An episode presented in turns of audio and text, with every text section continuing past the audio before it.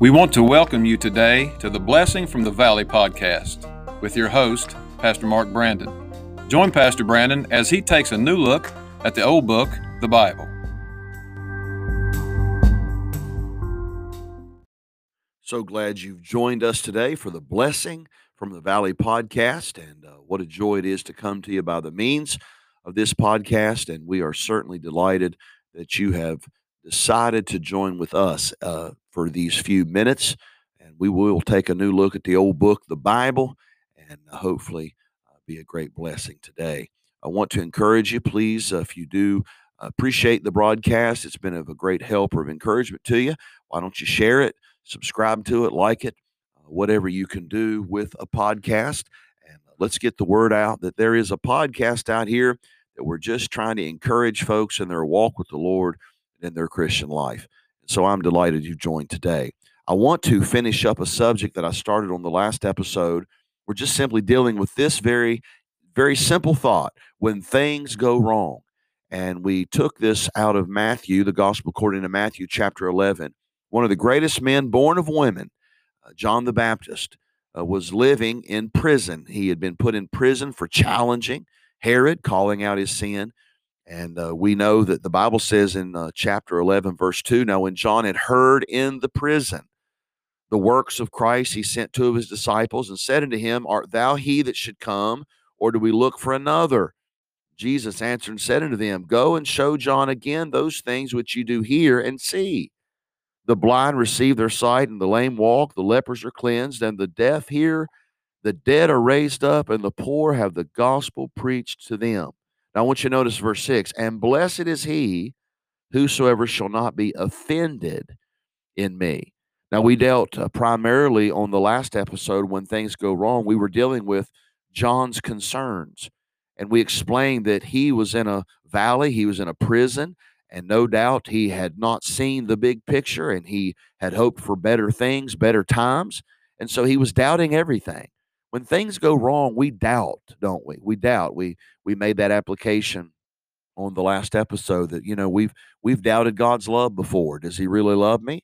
Well, then why is this? Why am I going through this? We've we've doubted God's power and say, Lord, why don't you fix this? Can you fix this situation, Lord?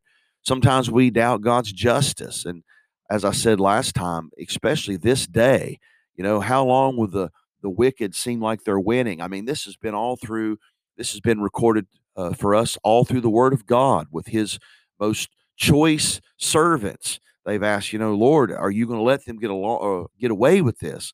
So many times we doubt God's justice, and I don't think there's probably a Christian that's ever trusted the Lord that's ever at times and maybe a prison time of their life or when something goes wrong that they've not doubted their salvation. But doubt does not change facts. And so we've seen that John had concerns, and he was concerned in such a way that he sent disciples to go and just to assure him, Lord, are you who you say you are? And I love how the Lord responded. And that's what I want to deal with today. We looked at uh, John's concern, but let's look at the Lord's compassion. In verse 4, Jesus answered and said unto him, Go and show John again those things which you do hear and see. And then he just he he quoted he quoted what had been written hundreds of years earlier. So I love the Lord's compassion here. Now I want you to notice how Jesus responded to John's doubts. And in this passage is comforting to me because it shows me that when I have doubts, God understands. Notice his tact and his tenderness. In verse 5, the blind receive their sight and the lame walk. The lepers are cleansed and the deaf hear, the dead are raised up, and the poor have the gospel preached to them.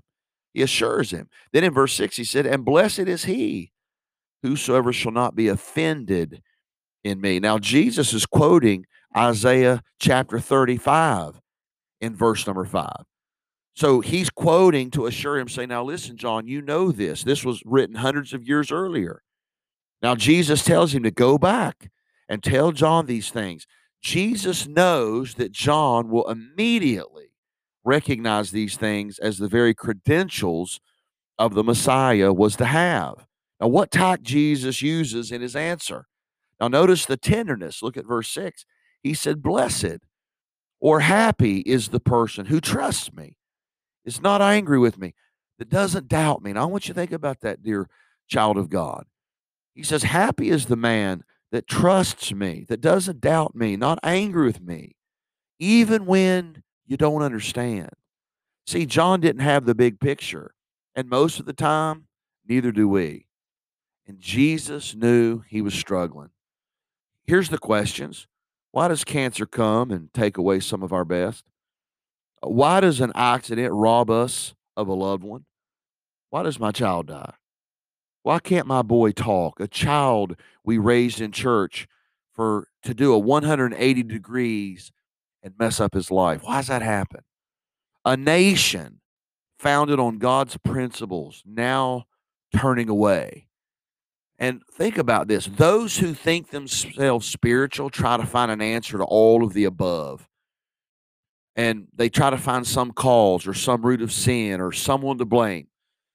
But the search for answers leads us down a dark, winding, dead end street that, to be quite honest with you, we just shouldn't venture down. Here it is. You ready? This is simple. You've heard it before. But when you don't know the why, then just trust the who. Isn't that powerful? When you don't know the why, just trust the who. Simple faith believes that He is good, that He loves us unconditionally, and would never hurt us. Simple faith remembers that we don't have the big picture. And I want to encourage you today. You know, some people use faith or just trust the Lord or, you know, is like some little cute spiritual cliche. No, it's a way to live. The just shall live by faith.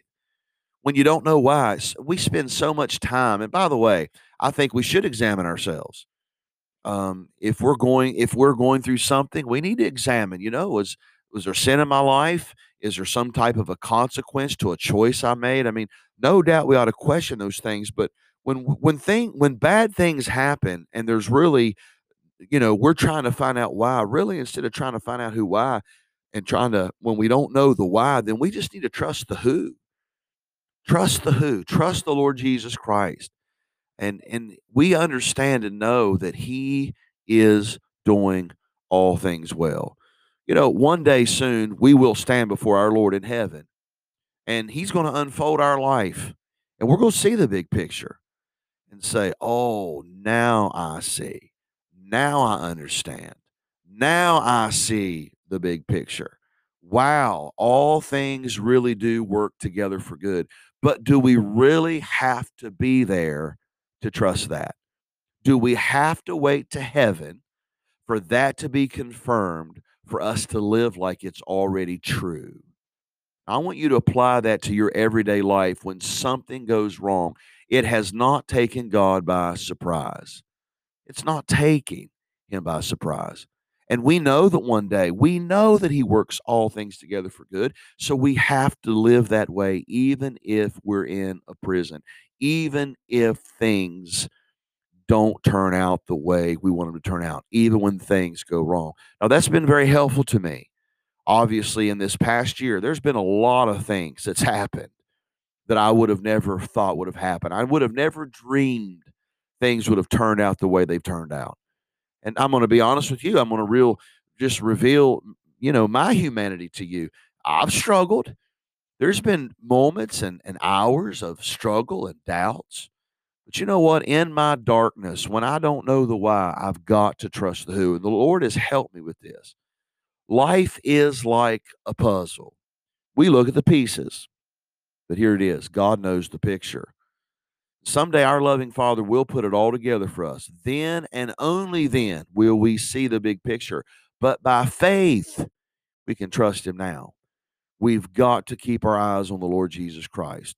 In that prison, John could no longer see him. All he could see was the circumstances around him.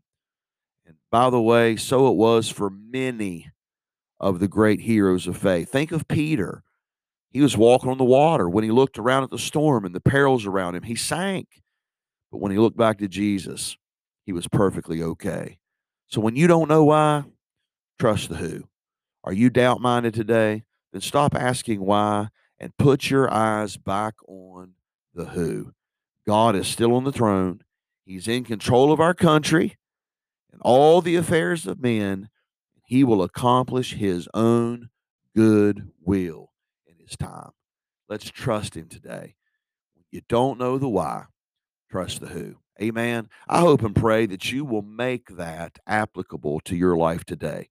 You know, that truth doesn't change anybody's life unless we apply it to our own personal life. I pray you'll do that today. God bless you. Have a wonderful day.